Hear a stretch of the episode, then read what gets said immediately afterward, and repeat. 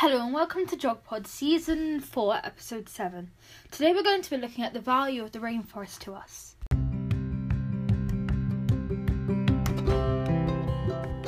We get a lot from the rainforest and we can divide this up into goods and services.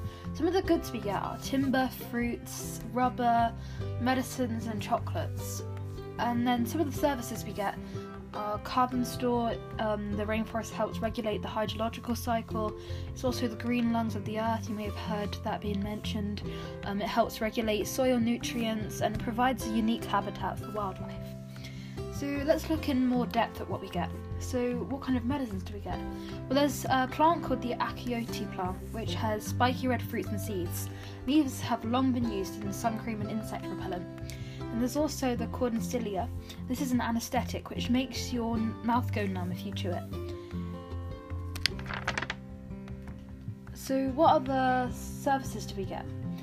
Well, we get there are provisioning services such as food, fuel wood, biochemicals, fresh water, regulating services, which are which can be disease regulation, pollination, climate regulation, water regulation, and cultural services such as the rainforest is quite aesthetic and you can learn a lot of things from it, so it's educational.